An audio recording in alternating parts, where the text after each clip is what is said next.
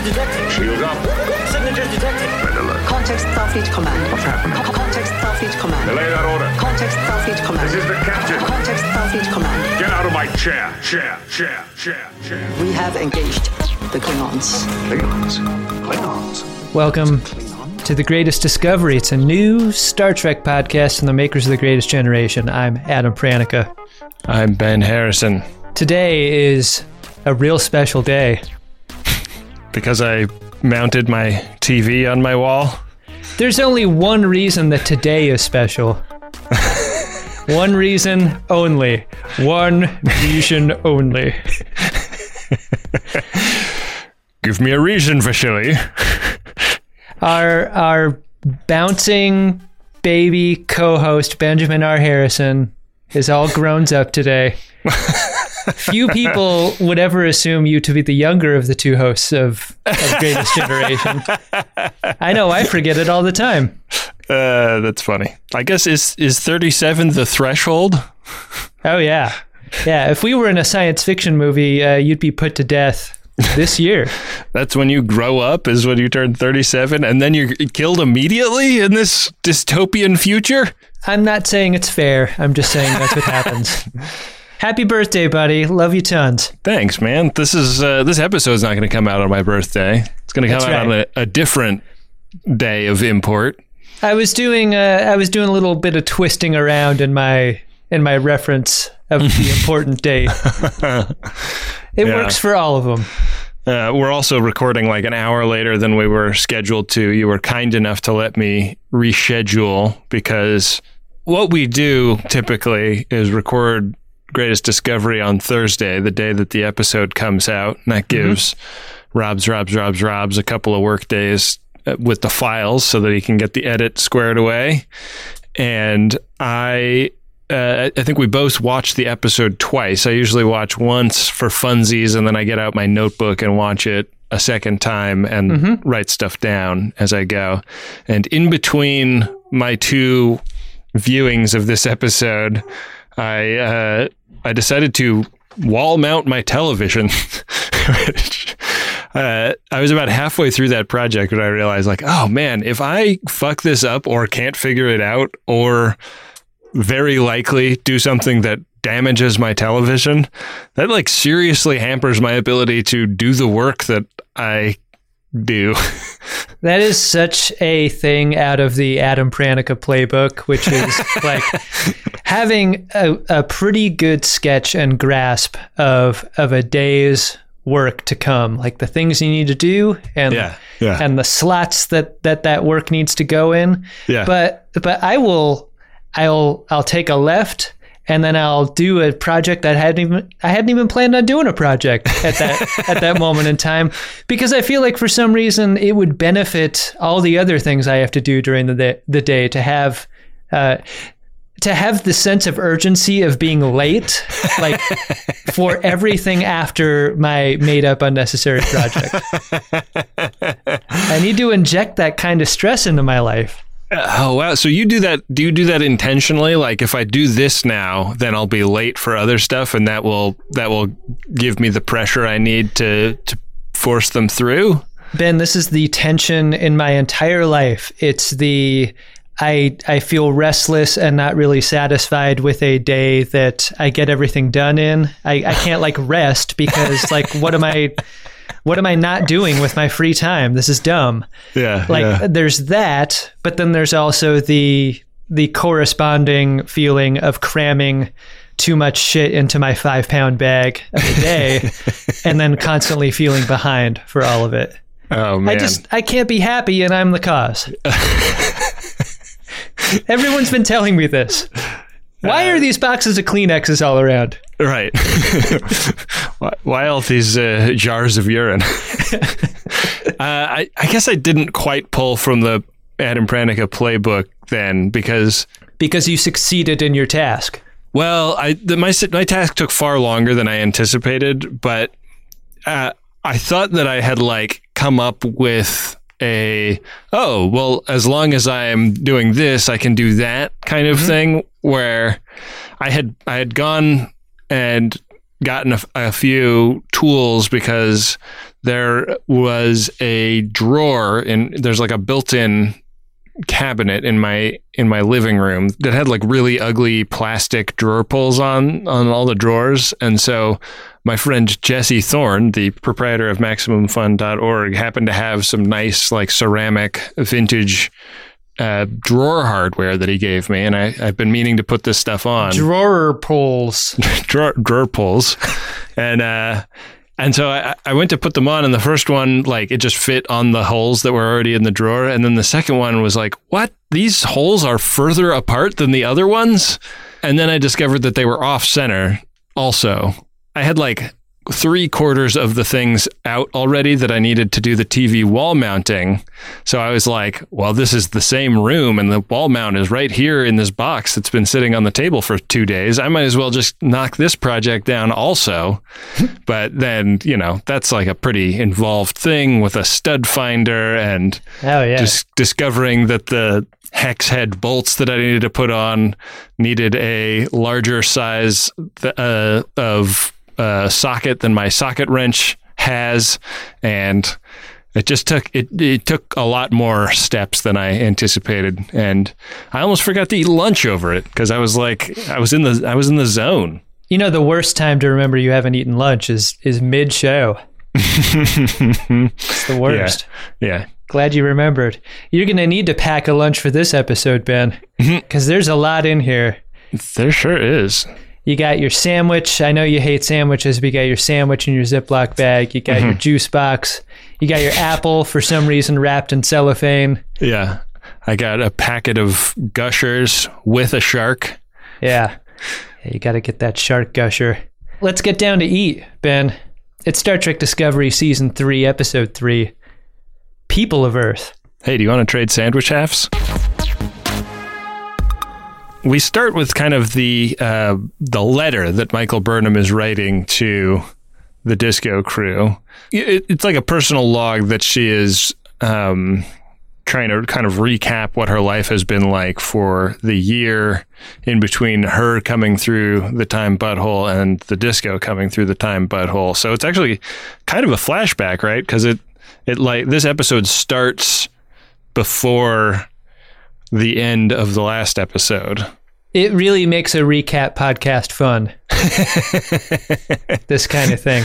Ben, if you flipped open your phone and saw a voicemail message that, you know, had been converted into text and it was this long, I imagine you would have preferred an email or maybe a couple of text messages. Right. Yeah. This one is a little on the wordy side, Michael Burnham. Yeah. This is like when disco comes through the butthole and reconnects to Wi Fi, all the push notifications just come all at once. it's Michael just constantly going, You up? Would you rather be the disco as the recipient of a five minute voicemail message or or just a we need to talk text? I really liked the uh, uh, idea of this getting interrupted mid mid record because they get the you know her communicator starts squawking at her. Right. This is my life now. And I. I think it's interesting that a show produced in these times, I say gesturing everywhere, uh, like we all know how fast hair grows now. I mean, there's no question about it. We we have a sense of of how much it grows given the amount of time you have to grow it.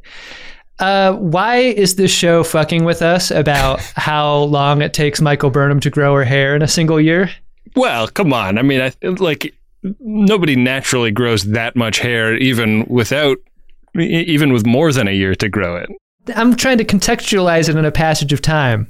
Yeah, I mean, we do see we do see multiple looks, but I didn't really get the feeling that those looks were meant to imply that was all the same hair. You know, like those could be wigs or just. I mean, like who knows, man? This that we saw a guy take out a pen and make a new radio transistor in the last episode. Yeah, he made a, a fleshlight out of out of some mist. So you could make hair like that probably. you could make hair out of a fleshlight in this universe. the hug scene that you talked about in the last episode is one of the first things we get. This is a scene where Michael is reconnecting with her crew. It's also a scene that establishes that Mirror Universe Georgiou's love language is glaring. Always has been. I'm trying to make that my love language, and it's not going well. It's not working, huh?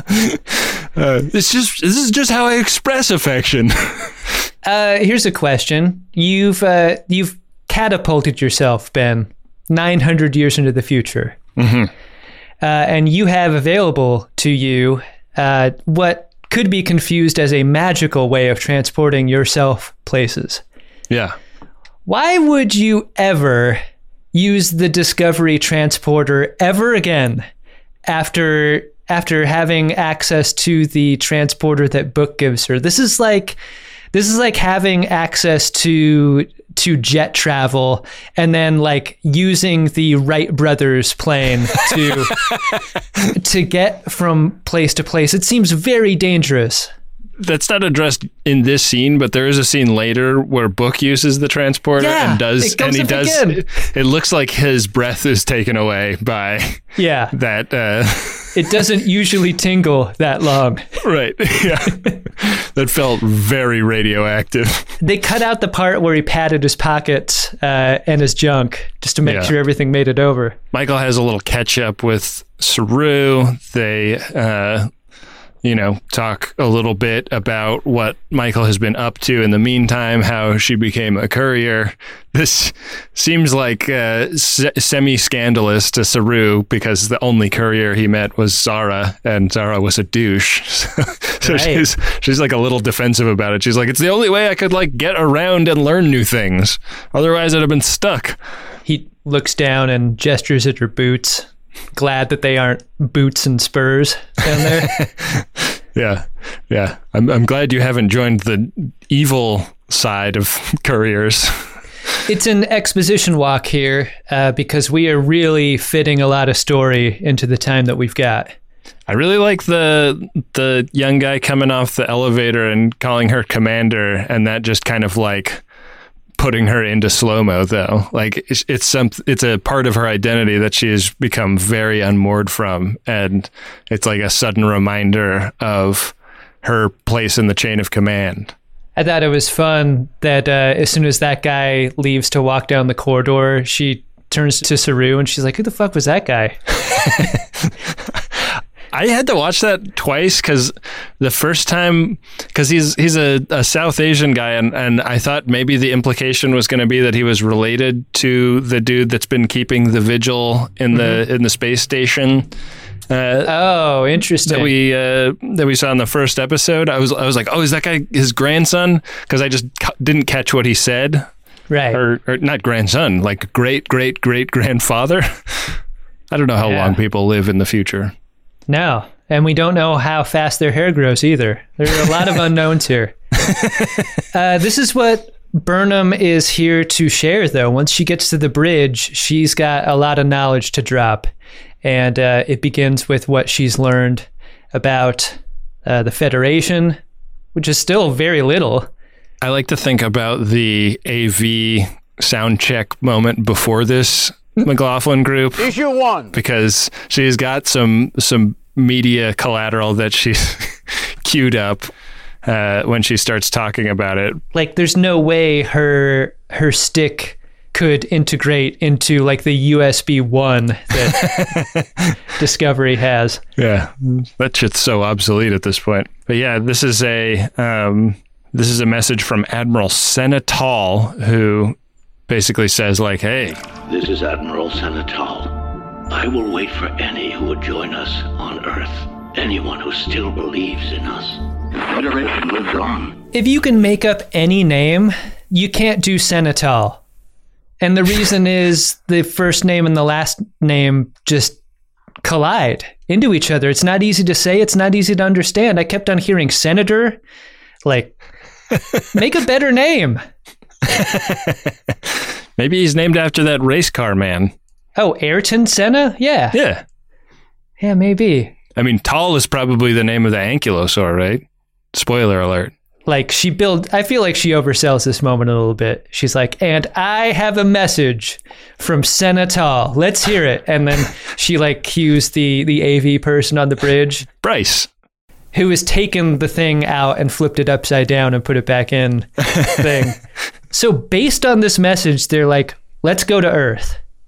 That's the plan. I love how fast things are. Like they they're not like, okay, let's like go hit one of the exchanges, like trade some dilithium for some some sundries, uh, you know, stretch our legs. It's like, no, like we came through the time butthole. We spent the entire last episode fixing our ship. Now it's back to Earth with a quickness.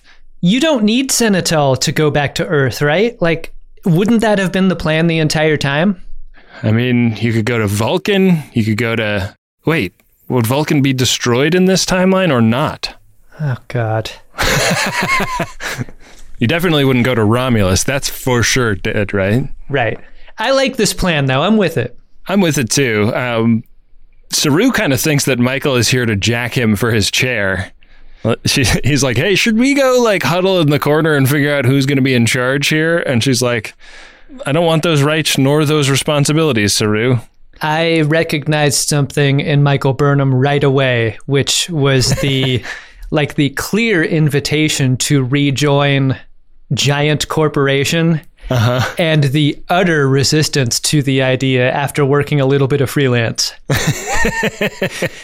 she is like, I used to fetishize the chair, Saru. I get it, but uh, I I've got a great chair. I can have as many chairs as I want uh, Yeah. elsewhere, so it's yours. You see it as a chair. I see it as a straitjacket, man. How about the chair being the only thing in focus in this composition? They actually soft focus Sonequa Martin Green here and sharp focus the chair. I thought that was a, a really cool shot. Uh, the chair just looks great too. Saru is the dad who makes a speech before every meal, though. and he just can't help but turn this into a moment to make another speech. And I I don't know about you. I wasn't there yet for the enormity of this moment. Like everything uh, the visual and and musical language of this scene is like is soaking you in Yeah. In the drama of the moment and for some reason this felt uh, this felt premature and, and off to me like I, I guess maybe I'm just thinking too much about being in the future and trying to solve a problem instead of Saru's big day. It's an interesting moment. I kind of agree that there's more corn, and especially at the beginning of this episode, than I uh, am used to in in Discovery. Um, I don't know where it all comes from. This is a Frakes episode, Right. um, and I feel like he is he is a director that is very confident in using sentimentality, and and yet you know he isn't the scriptwriter, so But he definitely seizes upon moments in the stories that he's given to emphasize uh, individual journeys, individual significant moments. Like he he does goose those things in a way that is very that is unique to him, perhaps. Yeah. We get a pretty touching scene in uh, one of the hallways with Tilly. I don't know if they've established this memorial wall before, but I really liked this. It was, it's like a couple of spots on the wall where they put up the badges, presumably of crew members who have lost their lives in the line. And Tilly is there, like, kind of having having a moment of reflection about the lives that they left behind and all the people that they left behind and lived and died since since they left. Yeah. And I thought uh, I thought this was one of the strongest moments in the episode. Like thinking sincerely about like how painful time travel would actually be is something that very few like most sci-fi is so like fetishistic about the mechanics of time travel and i think Right. that this was a really great moment in in terms of just thinking about what it would actually do to a human's emotional life I think uh, Mary Wiseman is is the perfect conduit to to share these feelings. I like this scene quite a bit, but I wonder if there was ever a corresponding scene last season that we might have gotten where the departing crew members left their badges behind. Oh, interesting. Like I was thinking about the the literal interpretation of what there's of what we're seeing, and we're seeing people's badges and and and other memorabilia here. Like, did they did they make this stuff? The way mm. that the way that you would set up like a roadside memorial, not out of a person's not out of a missing person's things, but a, out of something that you've created Right. Uh, it made me think of that, and also like, uh, God, I'm glad you you brought up Jonathan Frakes because I think this scene uh, is constructed really well visually. The thing that I noticed about it was how, like, when you're lighting a a, a person for film or television, you'll often I'm not explaining this to you, I'm explaining this to anyone else, literally. Uh, like like three point lighting is a is a thing that you hear a lot about. Uh, your your key and your fill and your your other fill. And the way that the light You've light, always got a couple of fills in your life, right?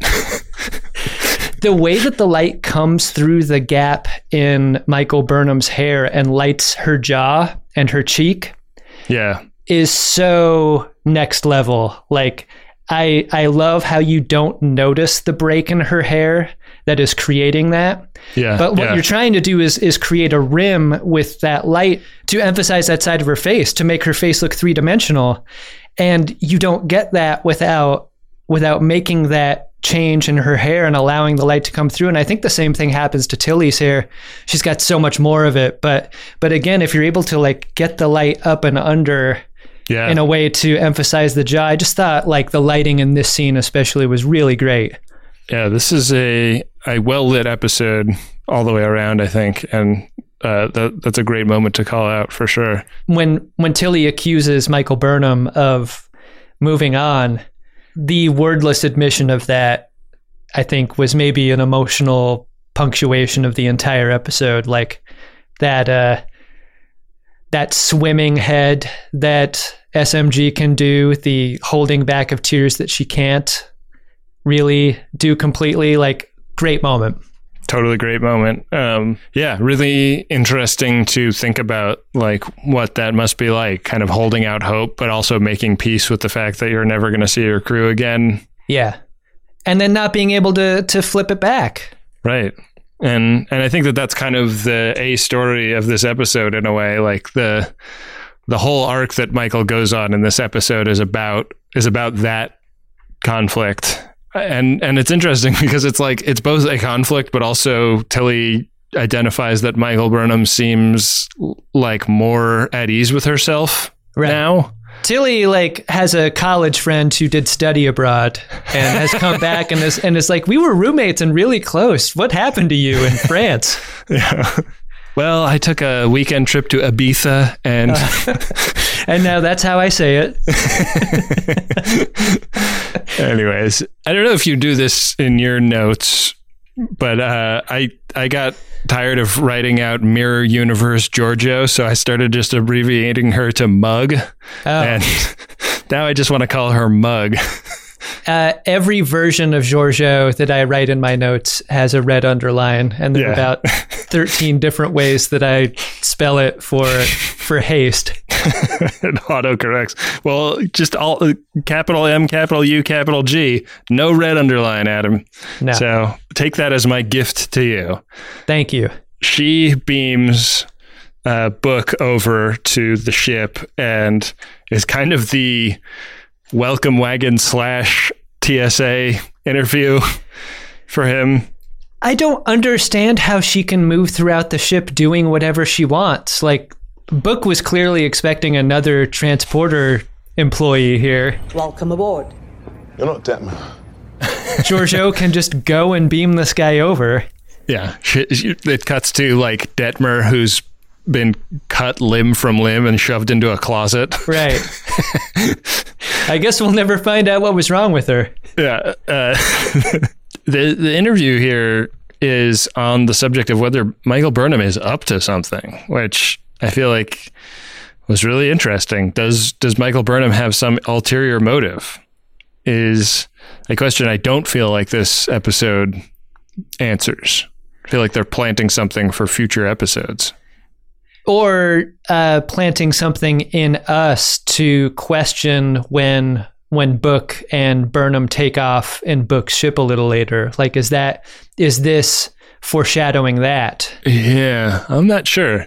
I mean, this was another part that felt bumpy to me both times I watched this episode. Like I I I I trust this show a lot, but this sort of feels like they're trying to have m- maybe both things. Like potentially this is just planting something for this episode. Potentially it's planting a bigger storyline that will follow through the season.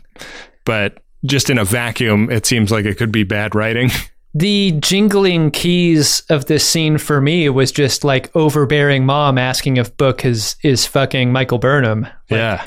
It was hard for me to get past that into any other subtext that was happening in this moment. So now we know what Michael Burnham means when she says friend in the truest sense. Right. I, you can't have a scene with Georgiou and anyone and not think that she's making a play to fuck that person. Also, Right. Like they've done a very good job on this show in in cementing that subtext into every scene that she's in. Do you think that's why she asks because she doesn't want to fuck the partner of somebody that she kind of thinks as a daughter of as a daughter? That kind of pornography was was popular many centuries ago, but not anymore. For a time, that seemed to be the only thing on spankbang.com.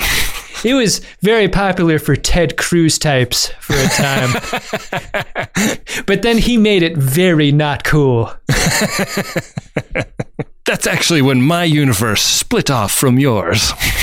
You're really going to not want to think about why Book gets the tour here from Michael Burnham and is brought directly to basically the ship's bank vault of dilithium. Yeah, the Fort Knox of. I mean, you think about what this represents to them. You've seen the little vials of dilithium that these people covet so much.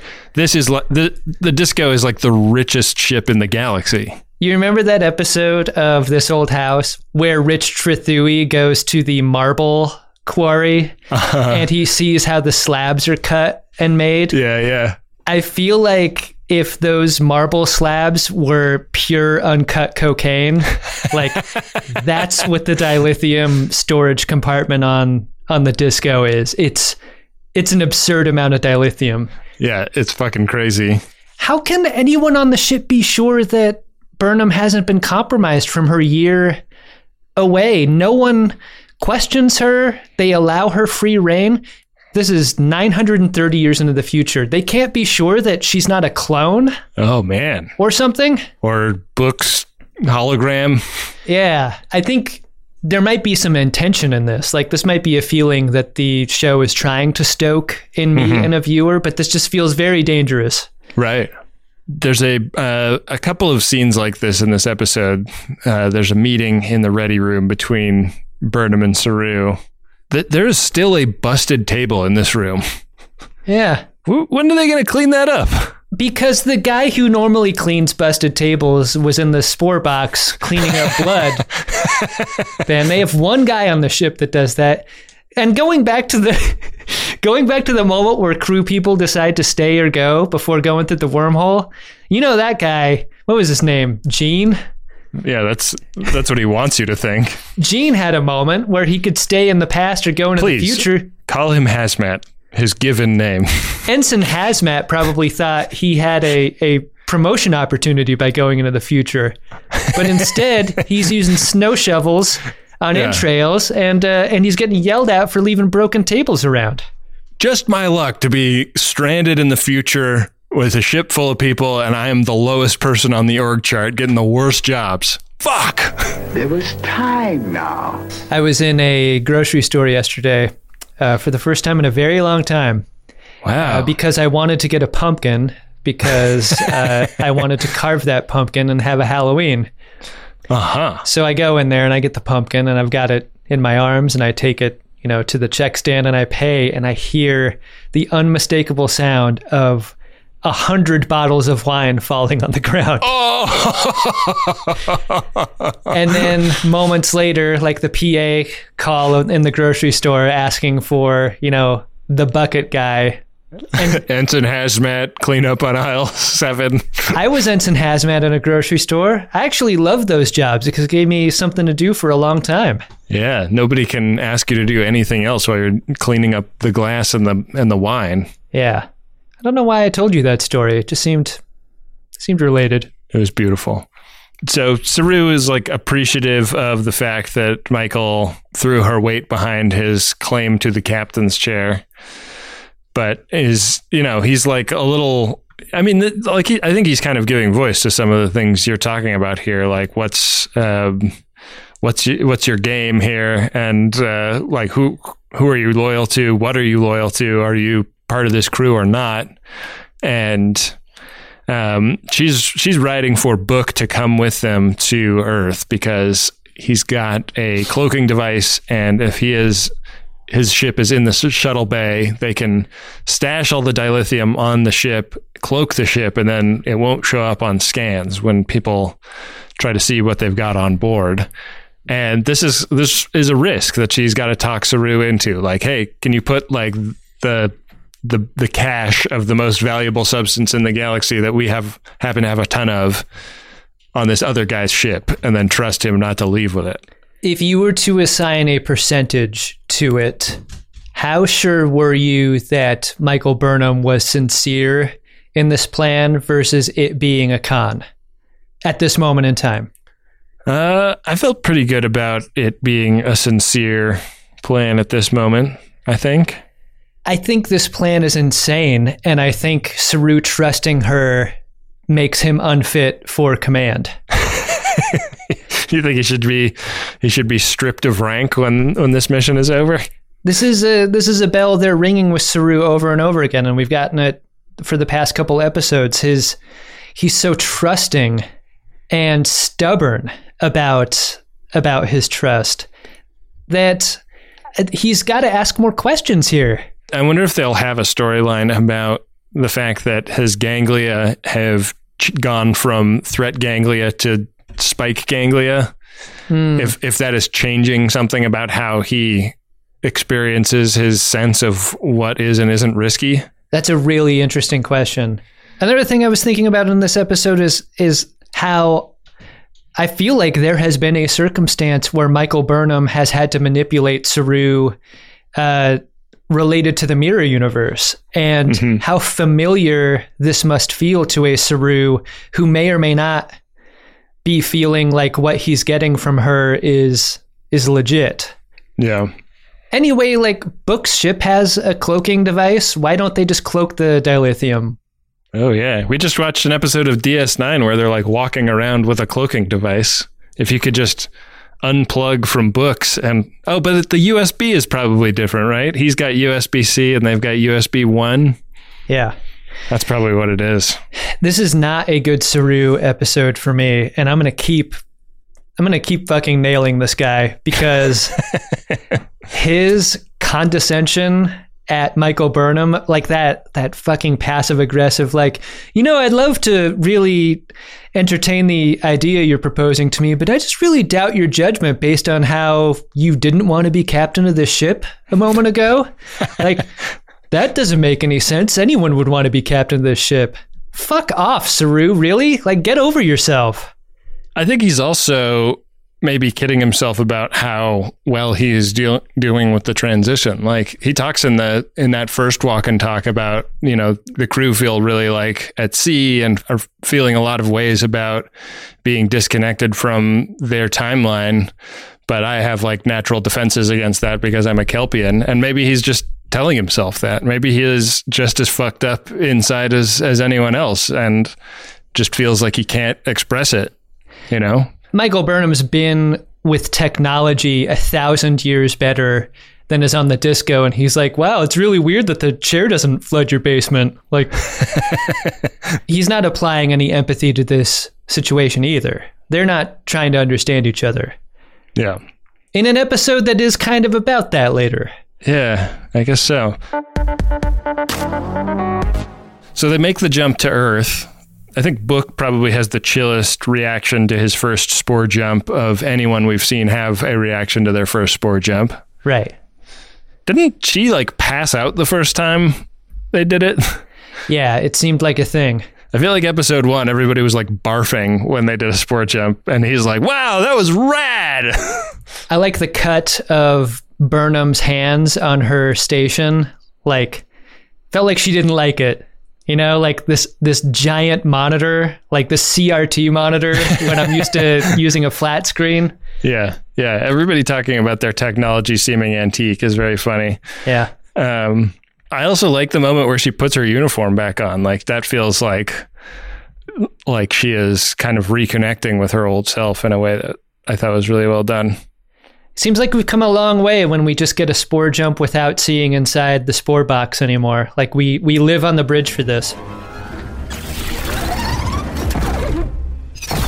They arrive at Earth, and Earth has uh, a very bristling defense system. It looks like a cat that's very suspicious of them. It puffs its tail up and raises shields, raises a planetary level of shields, and a bunch of hostile non Starfleet ships come up off the surface and they're armed and they get the hail and the they get made fun of for putting it on view screen when uh, when they answer this hail.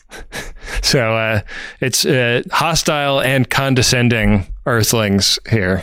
Right. Up on the screen is United Earth Defense Force Captain Ndoye, and she does not roll out the welcome mat for the Discovery. I thought she was great. Like her jumpy suspiciousness of them felt dangerous as hell. And like the more you learn about this character, the more you understand why she's so jumpy. But like it it takes a lot of force of will for Saru to get her to like hold off on killing them long enough to explain, you know, the, their cover story, which is we've we were on a top secret long range mission. We don't know anything about this burn. We're just looking for Starfleet. Where are they at? Pretty nice bit of improvisation by Saru here. He's like, uh, all right, guys, we need a reason for coming back to, to Sector 001. What do you got? Can I get a su- suggestion from the audience? Science mission is is always going to be the suggestion from the audience. Right. And I love how uh, Ndoye, like, speeds right through the speed bump that is Saru. Like, not waiting for permission. Just go ahead and, and beam all of your inspectors on board, is what she does. Yeah, They need to do that to check to make sure they're not pirates. indeed. The implication of this is quite offensive to Saru, but that's it's it's like there are people with guns everywhere on the ship all of a sudden, and if you weren't on the bridge, you didn't get any warning about that. Saru is so naive. Like like taking umbrage with with being questioned at all about this is ridiculous. Very well, Captain Ndoye. There's a scene where Michael Burnham gets booked into a Starfleet uniform because he's got to he's got to present as being a member of their crew. He can't seem like a contemporary era person, and uh, he is very uncomfortable with this. Him getting into uniform really reminded me of like when I was eight years old and I'd be in the school play and my character would have to wear tights and hmm. it would just be like, what? No, I can't. I cannot possibly. I have to wear shorts and a Bart Simpson t-shirt. You had to wear tights and the and like top part of your tunic ended at your waist. So you were just hanging nuck. Yeah, it's very hard to find a cod piece that is a suitable size for an eight-year-old. Gross. there's a there's kind of a touching moment here where uh, Michael Burnham grabs a uh, a badge, puts it on Book's chest, and then uh, and then moves it down a couple inches, and is like, "How's this?" And then puts it down a couple more inches, and she's like, "What about that?" That's what we call hanging a Hudson. Yeah. How how Hudson do you want it? As if the legend of Cal Hudson uh, spans centuries. Yeah, yeah. He's like, give me the full Hudson, he says confidently. Yeah. Everyone's changing clothes, Ben. Uh, Georgiou dresses herself as an admiral, which is a fun bit of business to think about that anyone could just replicate any uniform of any rank. Either that or she knows how to hack the replicators, which Right. is also fun. Yeah. She's got Michael pegged about going freelance, though. She's like, You love this shit about making your own hours. about being your own boss. I can tell. Why would you ever want to work for this big corporation? You want to you want to work for a guy who I want to eat? Why? So uh, the McLaughlin group Issue two. that commences later is uh, Saru, Burnham, and this and this Captain Ndoye. And uh, Captain Ndoye brings the group up to speed about what's happened to Earth and where Starfleet and the Federation have gone. They've left Earth. They left Earth a hundred years ago, and they haven't been seen since. It didn't make sense to keep them around because there's all these raiders raiding people for their dilithium, and the the implication is that uh, you want to get the dilithium keepers off of your planet and then close up shop. uh, if Earth was just getting raided left and right before they started this United Earth Defense Force, you can understand why the United Earth Defense Force would be a shoot first, ask questions later type organization. Like they have, Right. they they are as paranoid and skeptical of everything as you're advocating for Saru to be. Basically, you think that Captain Ndoye should become the captain of the Discovery. Oh, I mean, just wait a couple of scenes and and I'll tell you how much I think that should be the case. okay, I'm prepared to argue that point. Buried in this meeting is their whole reason for being there, which is uh, which is looking for this admiral with a name that's hard to pronounce. Admiral Tal, what a tongue twister, Adam. Ndoye uh, flips up her her fancy computer and is like, "Yeah, uh, dead. RSVP, Admiral Tal." died a couple of years ago, leaving the planet. And uh, that's a bucket of cold water on Saru's lap. He was he was very excited about getting some some answers here. In the engineering section, the inspectors are quite a bit less cordial with the crew. Um, they're just kind of like opening panels and looking everywhere and touching stuff that Stamets doesn't want them touching. All the monitors are being touched with bare fingers. Yeah, they've got a couple of those scanners like they have in Prometheus for scanning mm-hmm. the ancient temple of the engineers. Oh yeah. One thing I thought about in this scene in particular, looking around the engineering section at all of the crew members, like most of the main cast of this show are human, but there are a lot of background aliens that are like very exotic kinds of aliens. You're not seeing like a bunch of Vulcans, a bunch of any specific group of aliens. How are those aliens going to fuck? They're stuck on a ship with like a couple hundred people. They got nobody to fuck. Oh, I'm sure they could think of a way. As long as there's a Georgiou on your ship, you're you're gonna have someone to fuck. Ben. Your sexual appetites will be met, yeah, if not exceeded. it's a great point you bring up, and I think for so many years on Star Trek, I think you're expecting to if if you're wearing the loaf, you're going to be in sharp focus. You're going to be in the foreground. How many people on the show are sitting in makeup chairs for eight hours to be in soft focus at a station in the background? There are aliens on this crew that I still don't feel like we've gotten a very good look at. No way. Like that we've seen for three seasons now, just like wandering around pushing boop boops in the background, and we don't know what they are or what they're you know, I don't. There's a couple of people on the bridge where I'm like, does this character have a mouth? Mom, you you'll love my scene in the third episode. Um, kind of the blurry red splotch.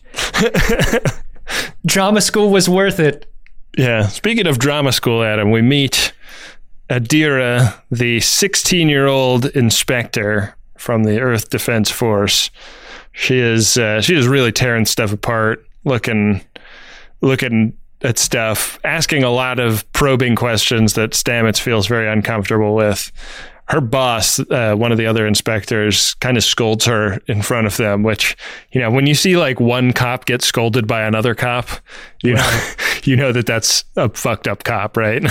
Yeah. Uh, both of these inspectors are bastards. Uh, Right. But there's an interesting kind of tension having to do with Adira's age, which is like, on the one hand, I see Adira walking around doing work, and I'm like, why do the inspectors need a 16 year old to work for them? That that seems weird. But then you get the sense that Adira is kind of a Doogie Howser type. Yeah, yeah. She's a teen genius. It's Right. said a trillion times in this episode. As you're running questions in the background, uh, you get interrupted by a red alert. That's because raiders have approached. Yes. They want dilithium. Ndoye has talked a little bit about their current raider du jour here at Earth is a, a character named Wen, and Wen is a real son of a bitch, real ruthless in her mind, and she doesn't even want Saru to get Wen on the on the view screen. Like, ha- like hailing frequencies with Wen is a mistake in her opinion, and uh, I feel like I had a lot of. Uh, a lot of empathy for Ndoye up until this scene, but like as the episode completes this confrontation, I feel like Ndoye reveals herself to be a fucking idiot. Oh, really? Yeah. Because she starts ordering her ships to open fire on Wen, and then Michael Burnham and Book steal Book's ship uh, with all of the dilithium to see if they can go head off this uh, shooting conflict before it starts. But that causes Ndoye to say, like, go, sh- like, go ahead and shoot the ship full of dilithium, the most valuable thing in in this timeline, and uh, and not call that off when Saru orders Detmer to put the disco in between the Earth defense ships and Book's ship. Ndoye is acting like she is not on a ship that's about to get shot out of the sky. I I agree with you with how ridiculous that is, but but also Saru is an almost equal idiot to Ndoye here because he's he's choosing to go to war with Earth here. He's choosing to sacrifice his ship for a Michael Burnham that he doesn't know if he can trust. And and even I think Detmer's great here. Detmer's like, "What are we doing, Saru?" And Saru like kind of yells at her on the bridge. He's lost control of like he doesn't have any authority on the bridge anymore, and he's right not to. Ndoye knows the score, but no one's making smart decisions here. I think. I think as far as the motivations go and like the reality of the situation, this scene is a mess. It it is kind of a mess. I think the I think the episode in general is a bit of a mess. Like there's a lot I like about this episode and a lot I like about what it implies season 3 will start to look like. But uh but yeah, like when so so Burnham and Book play a a, uh three card Monty on Wen where they make Wen believe that he's about to get all the dilithium and use that as a pretext for him to drop his shields so that they can take him prisoner just Wen. They get him back to the disco. He he's on he's on board the disco, and somebody's like, "Great, the Raiders will not keep firing because they won't they won't fire a ship that they know their captain is on." Which means Wen's Raiders are much more scrupulous than the Earth Defense Force. Right, because you'd expect that same reasoning to apply to the Earth Defense Force as long as uh, Ndoye is on board, right? Yeah, yeah, exactly. God, yeah. It's rough.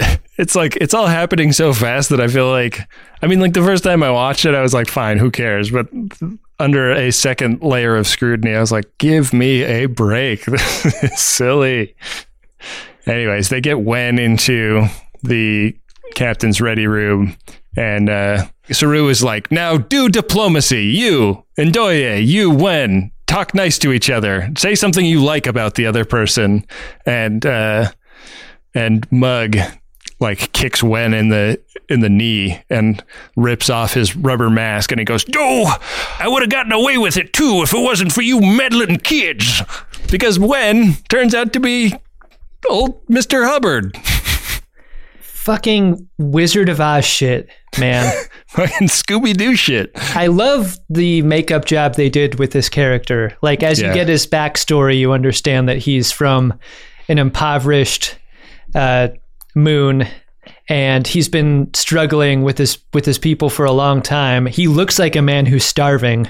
Yeah, he, he's they cast for Gaunt and then enhanced that with makeup. Yeah, really great job.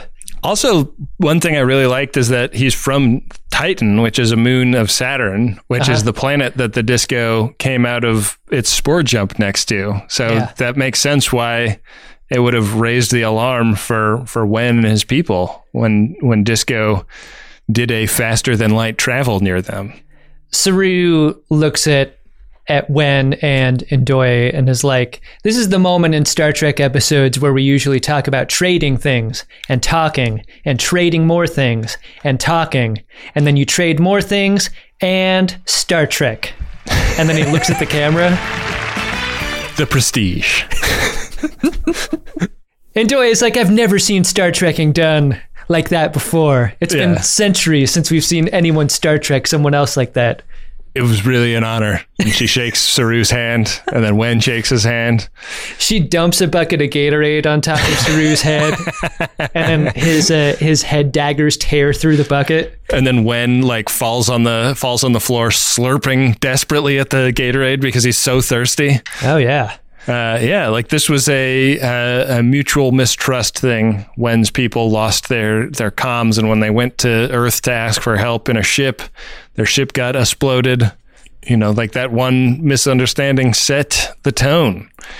if only Wen hadn't worn the mask, uh, all of this could have been prevented. Ndoye sees this as a big victory for Saru and like rewards him with shore leave on Earth. And also, you can have Adira. I'm gonna throw Adira into the mix. Yeah. Congratulations. Stamets kind of uh, coaxes Adira out of a Jefferies tube and, and gets her to start talking. And uh, I thought his um, his like cool big brother routine was pretty funny. Now, there's something you're holding back on, also, is it there, Adira? This doesn't feel like Stamets, though. I feel like he kind of like he's he's like putting it on because she's a kid. Yeah. Like like he's not being as mean to her if she was two years older than she is. That's fair. Like there, he recognizes something of himself in Adira. Yeah. Maybe. And it turns out that she is a human, but she's got an ankylosaur. Right. And that ankylosaur is Senna Tal. Yeah. Well, it's Tal. It's the Tal symbiont. Right. Uh, what we can assume. Yeah, but uh, but Adira isn't an admiral. I guess you don't. Uh, the job doesn't transfer into the body. I guess. Yeah, That's too right. bad. Much like your debts are all are all eliminated when you die as a as a Right. joint trill. I mean, like it's interesting. They say that like she like can't access the the past life memories quite as easily as she would be able to if she was a born trill, Mhm. which I think is very interesting. Um, She's not going on and on like Ezri Dax about how haunted she is by Yeah. her past lives and how confusing it is to have relationships with anyone because of it. She's like, Am I a vegetarian or a murderer? I can't decide. so Adira is going to come with them, finally solving the puzzle that we've all been wondering about. Why is there this other person on the poster for Star Trek Discovery Season 3? Well, it's a good thing Adira is going with them because Stamets has confided everything in her about their technology. Lead with trust, right? That's the that's the Starfleet way. I guess. I mean, except Saru has been uh, running around this entire episode without pants. um, Michael and Saru have another conversation in the ready room where she's like, Listen, I know I went behind your back and tried to sneak off the ship with 100% of that dilithium, and I'm going to have to do a lot to build back your trust in me. But uh, as far as the first officer of the discovery job is concerned, I accept. Thank you. And Saru's like, I actually retracted that offer five scenes ago. I was thinking about giving it to Georgiou, honestly. Like, she seems more trustworthy than you today. You know how many times uh, we've cut to Lieutenant Nilsson's face this episode? I was actually thinking of giving it to her. She was actually sitting in my seat earlier. Did you notice that? She almost had a line this episode. I mean, she didn't, but Yeah. So uh, Burnham doesn't want to go take shore leave on Earth. She seems content to stay up there with Saru. Uh, that leaves the bridge crew uh, an opportunity to have some tree time down on the surface. they visit a a tree that they all remember from their time at Starfleet Academy, and they're walking across the lawn toward this tree, and they kind of come up over a little hill, and who is sitting under the tree but Boothby? Boothby's there, and they all run up and give him a hug. It's amazing. He's still alive. He's still tending the grounds of Starfleet Academy. He's still irascible. yeah, even though Starfleet Academy is now a uh, like a, a target. Right. It's been it's been converted. Yeah, Boothby gets called away because a case of wine spilled on one of the aisles. to go clean that up. And you know, uh, we, you know, we, we weren't going to get a Frakes episode without a super long pullout, which is uh, how we leave the episode. We pull away from this tree and the bridge crew, and get a get a look at, at future San Francisco. Yeah, they they still have the photovoltaic panels on the bridge. You would think that they would have moved on from photovoltaics as a technology, but no. I I expected a lot more from the future. I'll tell you that. Yeah, there's a cruise ship going under it. Seems like they've got coronavirus under control a thousand years in the future, so that's nice. Do you have control over your feelings about this episode, Ben? Did you like it? Listen, I think that there are a lot of problems with the script of this episode and some kind of strange choices in the execution. I think it's a, a bumpy episode, maybe the bumpiest episode of Disco that we've gotten in the last 10, Yeah.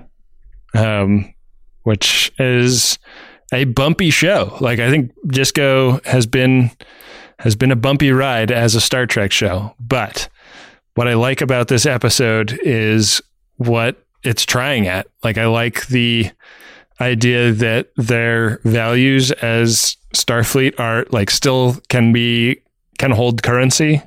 And I like that this episode is sort of implying that they can they can make a positive impact on the future being the the storyline of this season. They're like it's it's set up in that opening monologue, right? When when Michael says like I'll be damned if this if we stand by and just let the future be kind of a a bummer, you know? Like I, I I I like the intentionality that this episode is setting. So I think that while it's sort of a failure in terms of an episode, I think it's uh it made me excited for season 3. And we got 10 more episodes. I can get with the idea of like this season and at least the first three episodes being about like how Federation culture integrates with with the future culture and the bumpy ride of that. Like I'm with you on that. And that's fine and fun. But there's a quality to like in the same way that like a Deus ex machina will swoop in and fix a story problem and and and kind of ruin the math of a story. There's something about setting a story in the future where that becomes uh Chekhov's Deus ex, ex machina. Like the future is right there ready to change everything about what's happening on discovery and they're being wagged by discovery and the crew in a way I, that just doesn't make any sense to me. Like, Ndoye should take over the ship easily. Everything about everyone in the future should be more powerful than the Discovery, and it and it doesn't make sense to me that Saru's force of will and his belief in Federation values is equal to that opposing force. I can't get with that. You think that Ndoye should have just stolen the the dilithium and and nuked their ship? No, I don't. I don't think that. But the idea that they're on equal footing, having an argument on the bridge, is ridiculous.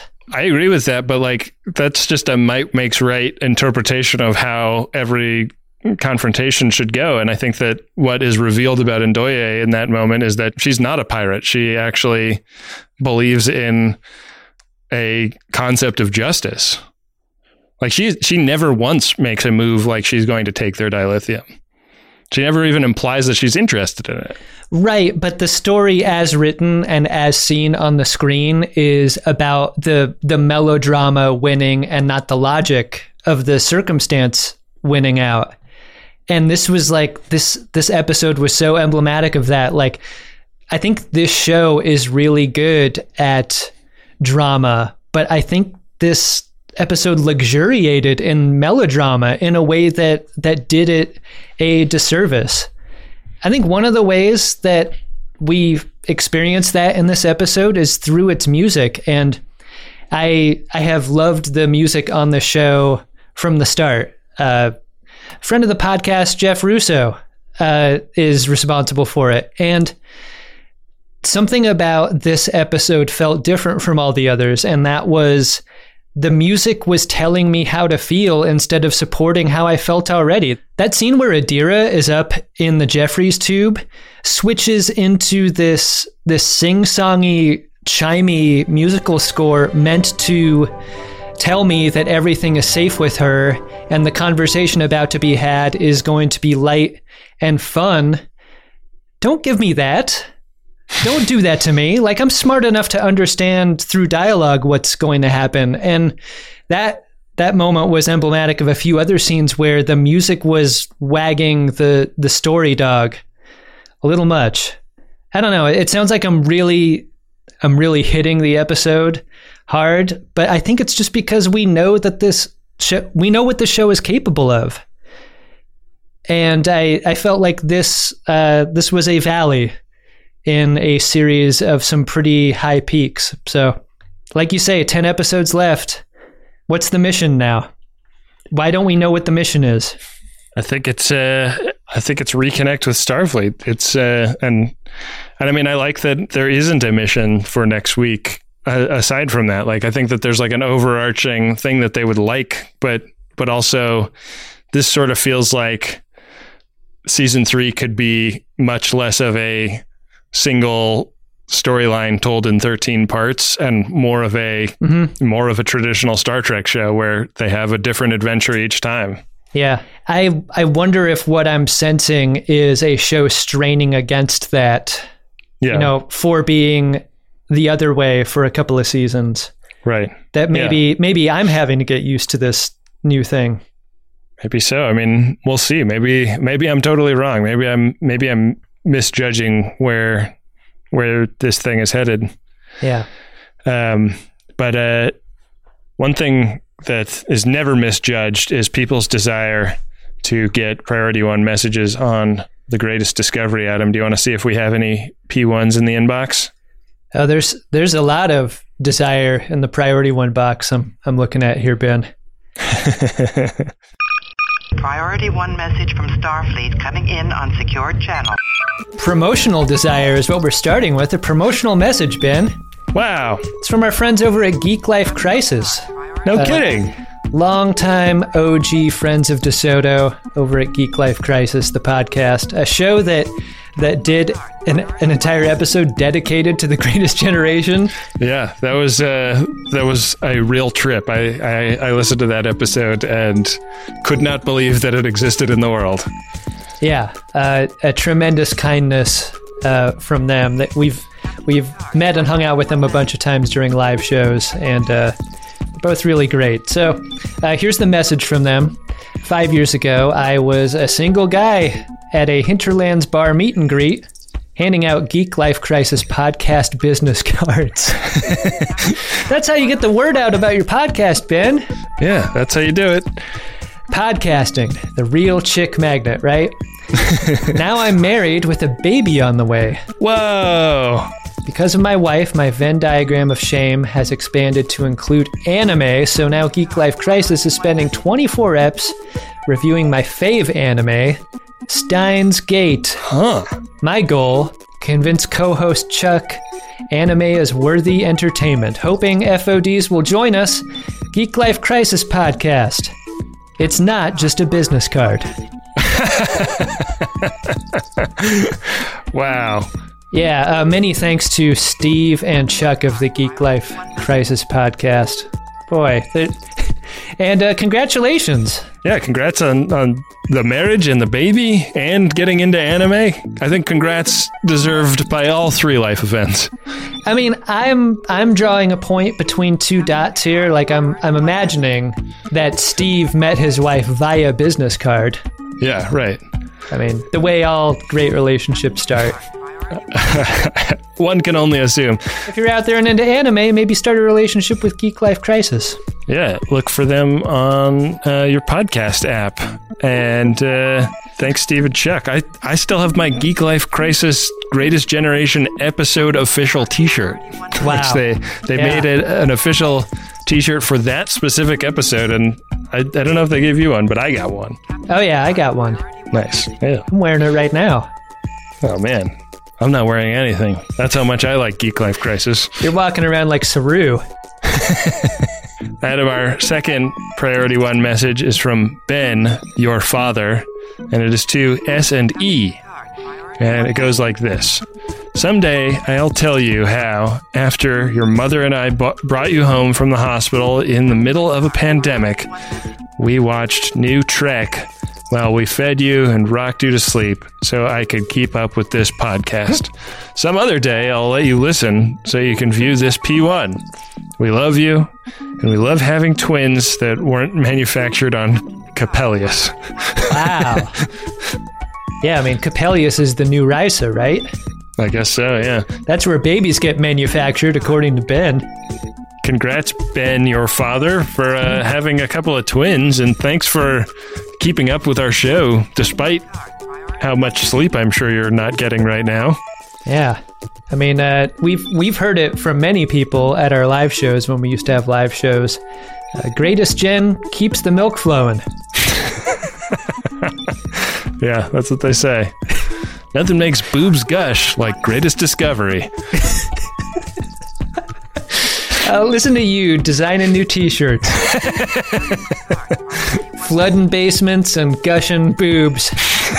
That's the greatest disco promise. Well, uh, if uh, you're trying to get the word out on a podcast project or uh, or about some new babies, you've got taken on over to maximumfun.org slash jumbotron and uh, put a priority one message in our show.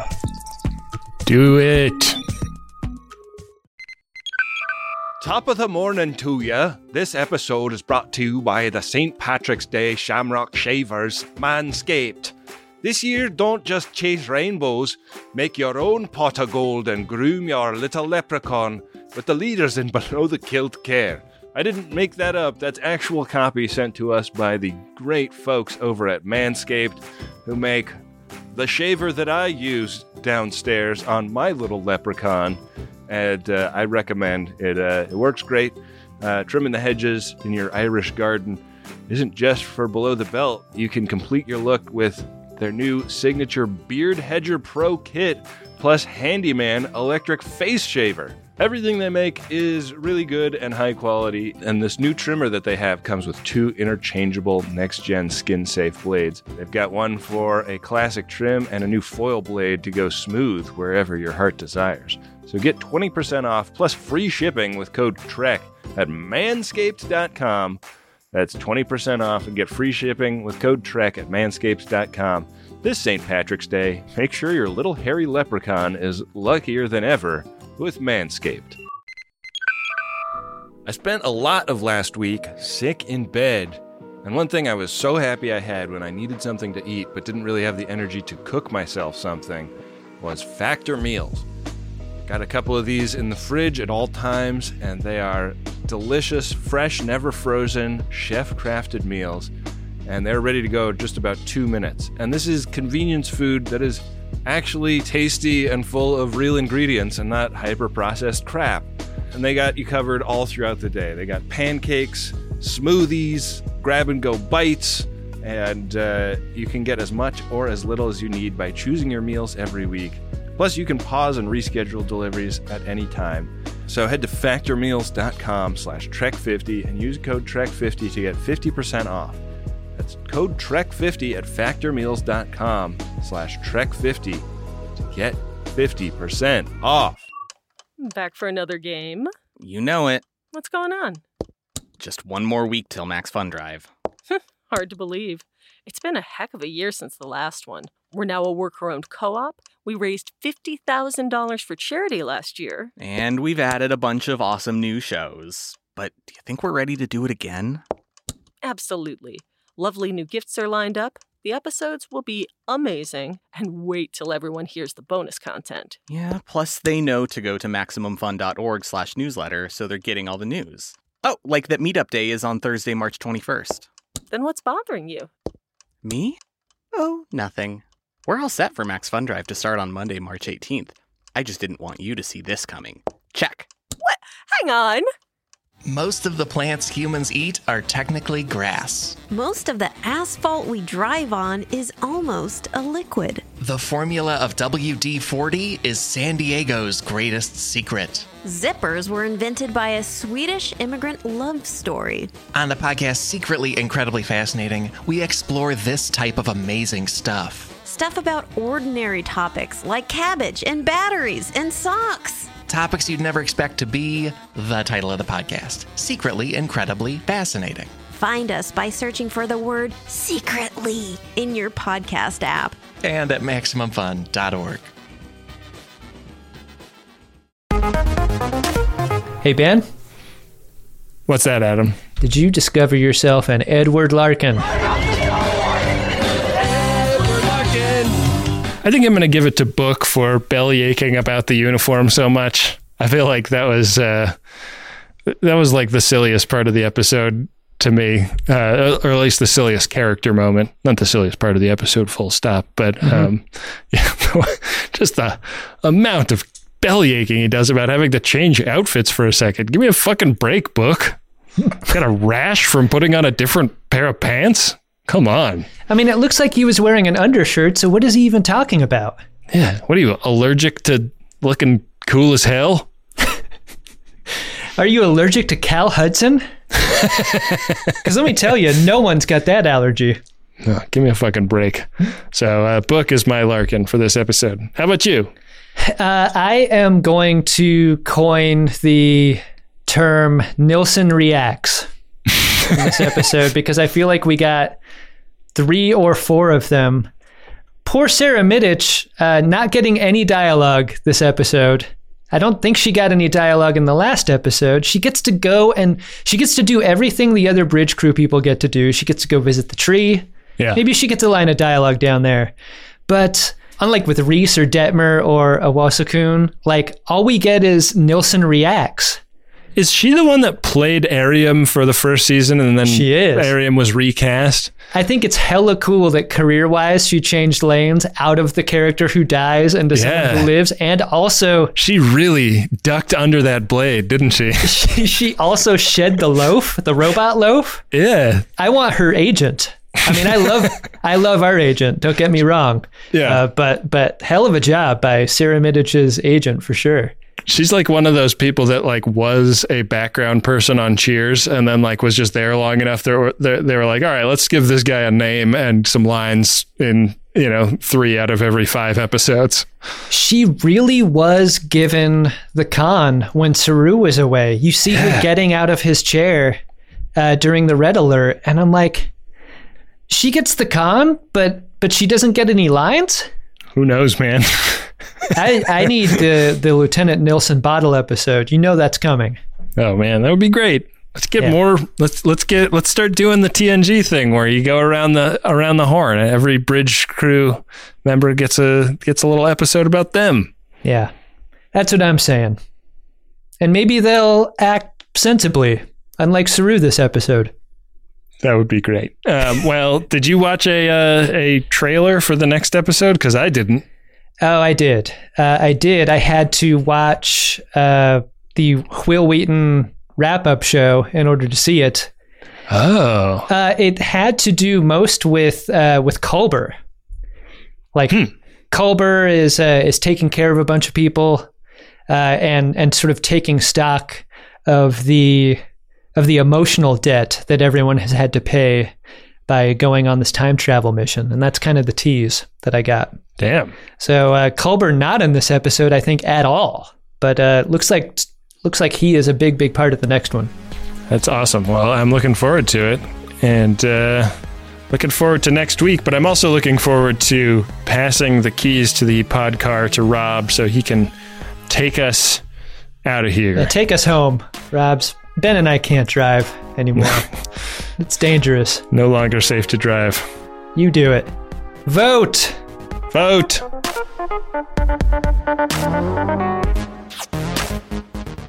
The Greatest Discovery is a Maximum Fun podcast hosted by Adam Pranica and Ben Harrison. The The show is produced by me, Rob Schulte.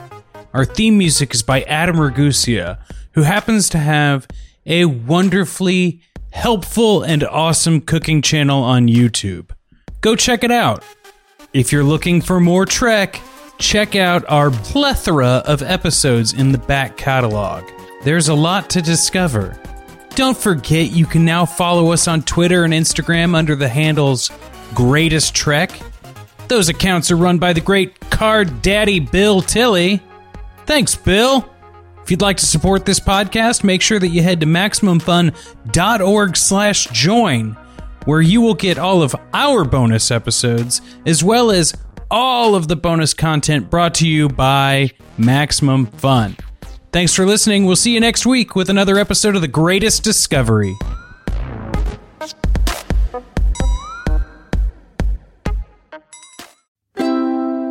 MaximumFun.org. Comedy and culture. Artist owned, audience supported.